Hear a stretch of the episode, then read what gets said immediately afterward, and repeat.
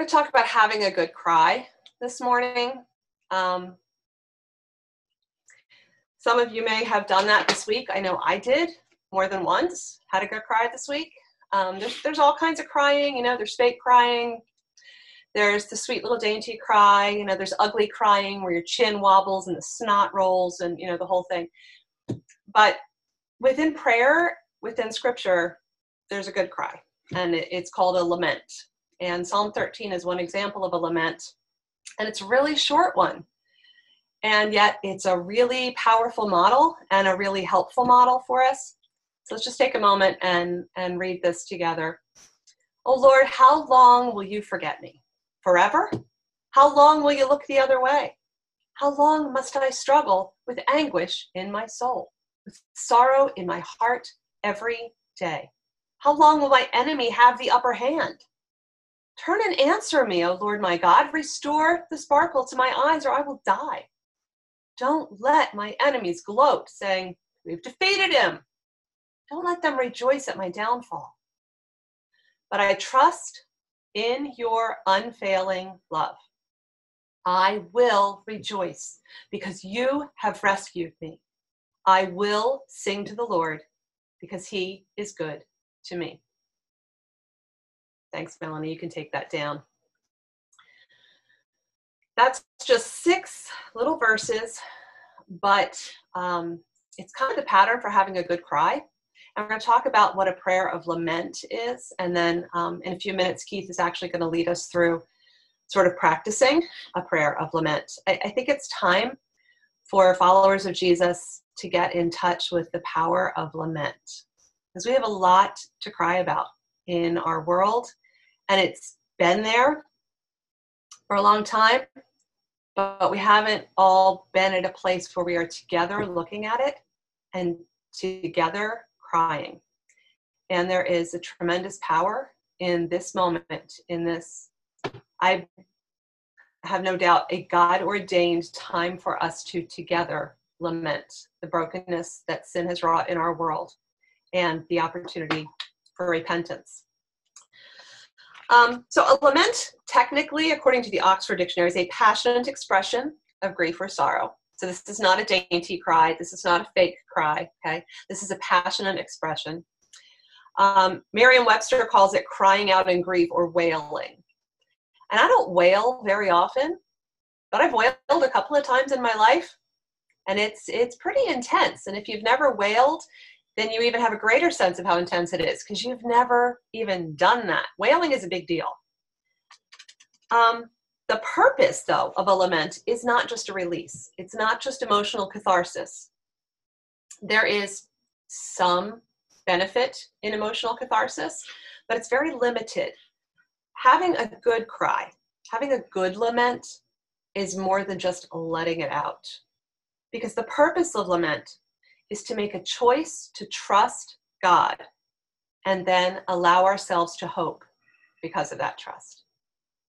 The purpose of lamenting is to make a choice to trust God and then to allow ourselves to hope because of that trust in Him. So, three really simple steps make up the lament in Psalm 13, and three really simple steps can make up the lament in each of our hearts. We complain, we make a bold ask, and then we make a choice to trust. Complaining in prayer is a weird thing.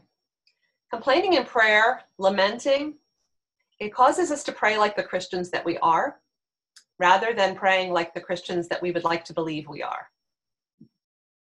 Think about that for a minute. A lot of us have prayer language most of us in this life path community don't do a lot of thees and thous and King James, but a lot of us have prayer language anyway. We're polite when we pray. Um, there are little phrases that we use a lot, you know, hedge of protection. How often do you say hedge of protection when you're not praying? It's kind of like a prayer phrase, you know. There's nothing wrong with it. I'm just saying it's it's particular prayer language. But when we lament, when we wail, like all the polite phrasing, there's there's barely even room for it in your headspace because a lament is is a prayer from your guts it, it's a prayer that goes beyond words that you even have to offer anymore It's a crying out of your heart because your heart is broken. We are uncomfortable when we lament. And we should be because we're praying about something that is agonizing, that is heartbreaking.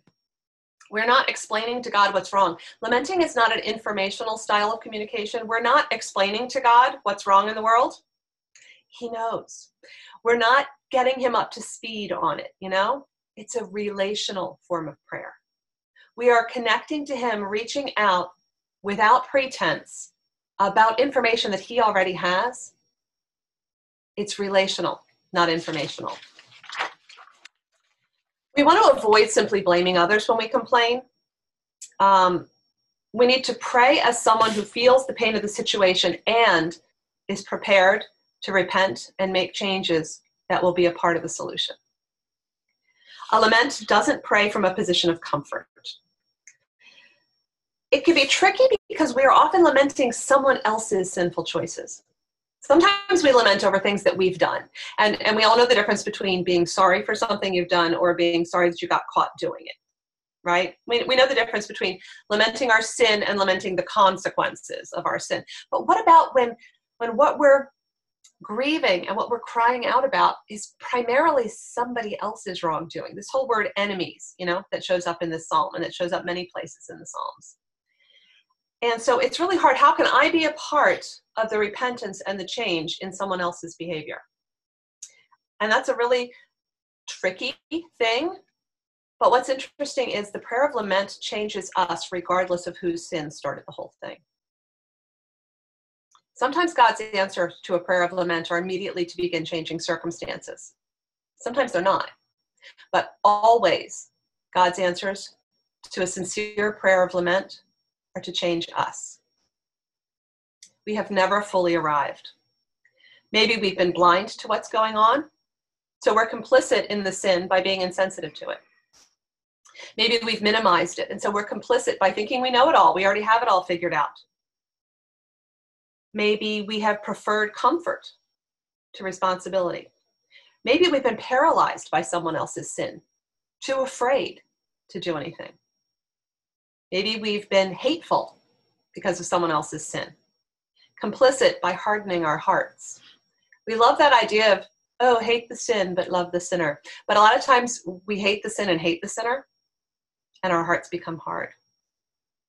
Maybe we've been hopeless and we've been complicit in the sin by leaving God out of the paradigm. When we look really ugly sin in the face, it can completely overwhelm our view of God. So we need to be ready to hear and obey Him as we yield and repent, whatever it is that the Spirit of Jesus is, is longing to transform in us in the face of this sin. So we complain, we complain honestly, we lose the prayer language, but we complain with a heart that is willing to be transformed by Jesus. We make a bold ask we get to ask why, and we get to ask, what are you going to do about it? And God is not put off by this, which is such a huge relief. Often we ask why, and that's okay. Some of us are wired to always ask why. I had a high school teacher who had why in a big cork board, like mounted on the wall, because that was what he wanted us to do in life, was just ask why. And it kind of worked with me because I'm a why asker. Some of you really are not why askers. That's okay. But if you are, we're allowed to ask why. But we need to remember that God's answer to why may not make sense to us intellectually because our brains are this big compared to God's brain, which is much bigger. So he's willing to share his heart. I mean, he, he says that he wants to lead us into all knowledge and wisdom and understanding. That's process. And sometimes he gives me a why that I go, yeah, I still don't understand. But that's okay.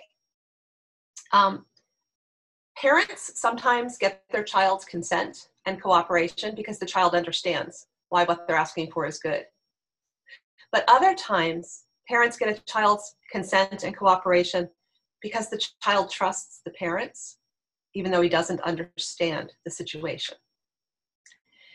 If we trust our father, then even if our brains aren't big enough to understand the intellectual pieces of how a situation is playing out and what he's doing in it, we can still give him our cooperation. We can say yes, and we can um, yield all the stuff that we get in the way of cooperating with him. But it's because we trust him, not because we necessarily intellectually have it nailed down. We get to ask what? What are you going to do about it? And I think we can be encouraged to keep it simple. Um, some of the lament psalms are really long and really detailed, and there's a long list of suggested things that God should do. You know, breaking teeth, breaking arms, dashing things, whatever. But some of them are really simple, like Psalm 13. And basically, the heart of it is to say, You're God, do something godlike. Because as humans, we're kind of out of options here.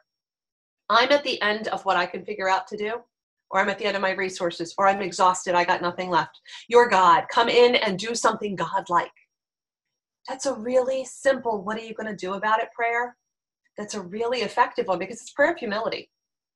If I'm asking God to come do something godlike, then I'm admitting that I don't actually have all the answers. I know as much as I know, I understand as much as I know, but I'm not positive that I have it all figured out. I don't actually have the power the energy, the time, the money, the resources, the connections, whatever, to make change happen.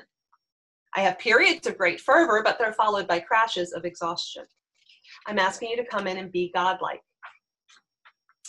I don't know any other person or organization who does have all the answers, who does have all the energy, time, resources, and connections necessary to fix this, because we're all human, except for you, God.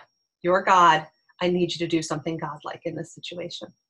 That's a bold ask. Boldly asking why and boldly asking, so what are you going to do about it? They're bold things, but it's a boldness that we're encouraged by Scripture to do as we come before God in lament. And finally, we choose to trust. Psalm 13 is six verses long, and verses 5 and 6 are about choosing to trust recognizing salvation and having a reason to sing. That's quick turnaround. I don't always get there in six verses when I lament. I'm more of a 600 verse kind of girl, you know? Um, but the pattern is lovely. If you can get there by verse six, go for it. It's a choice to trust. Trusting is always a choice, and it is rarely an effortless choice. Um, sometimes we feel alone. Sometimes we feel confused. Sometimes we have doubts. And doubt is not actually the opposite of faith. Sometimes it feels like it does, and sometimes we're very quick to condemn ourselves for having doubts. And unfortunately, there are long traditions within the church over centuries that have taught us that having doubts is in opposition to a life of faith. Um, so some of us have a lot of baggage with that. If you just had more faith, anybody ever heard that? But doubt is not the opposite of faith, despair is. Despair is when we give up and say, never mind. I'm done being a Christian. Jesus, this is not working out. Apparently, you aren't real. Done. Walking away. Not asking anymore. Do you know that it is a whole lot holier to cuss at God in prayer than it is to stop praying? God would much rather you said really ugly words to him than that you stopped talking to him. Because when you stop talking to him, you're sliding into despair. When you have doubts, sometimes it comes out ugly, but you're still wrestling with him, which means you're still eager to hold on to him. It's a choice to trust him. And that choice is a sign that our faith is alive and kicking, even if it's struggling and even if it's messy. Prayers of lament are not failures of our faith, they're exercises of faith, they're practice. I read a quote from Michael Guinan, who's a Franciscan professor, and he said, We cry out directly to God because deep down we know that our relationship with God counts. It counts to us and it counts to God. I'm going to read that again. I just think that's really profound at this point in our nation and our personal lives. We cry out directly to God because deep down we know that our relationship with God counts. It counts to us and it counts to God. So you say what you can honestly say that you already know about God because of your relationship with Him thus far. That's going to be different things for different people. You can't just randomly pull some scriptures out that sound like super faith filled if you don't really have any of that experience in your life. You can choose to agree with them intellectually. That's good. That's a good practice. It's it's discipline and it's diligence and it's studying the Word of God and it's um, choosing to meditate on the Word of God. But when you call to remembrance the moments in your own relationship with God where He has shown up and done godlike things, where He has been amazingly loving and patient with you, and He has transformed something in your life because of it. Where you have seen Him intervene in circumstances or situations and just blow you out of the water. When you look back and you call to mind those moments that you yourself have seen God be God, those are the moments that you're choosing to trust. Those are the moments that you are standing against despair. You're saying, You have been there for me. Who was it? Eric said? A couple weeks ago in noon prayer, right? God has a proven track record. It's a beautiful statement. And He has a track record in your life that is uniquely yours. You get more than just the scripture to look to, you get your own experience with Him. And you can call that to remembrance, and it can serve you really well in a time of lament. That's how you get to verse 5 and 6 because He is still God, He is still love, He is good, he is Savior. We do have a reason to sing. Melanie, would you mind throwing that summary slide up? Say what you can honestly of what you already know about God because of your journey of faith thus far in life. A prayer of lament is a pretty simple thing, but it's an incredibly powerful thing, and I think it's a really timely thing. We complain, we make a bold ask, we choose to trust. But we complain, ready to hear the answer and obey him as we yield and repent. We make a bold ask, but we ask for the why or the what are you going to do? And we ask as his child, not his advisor. This is relational, not informational. And then we choose to trust. We say what we honestly can say that we already know about God because of our own journey of faith thus far in life. And we get to verse 5 and 6. Say, trust in your unfailing love I will rejoice because you have rescued me, and I will sing to the Lord because he is good to me. So let's lament.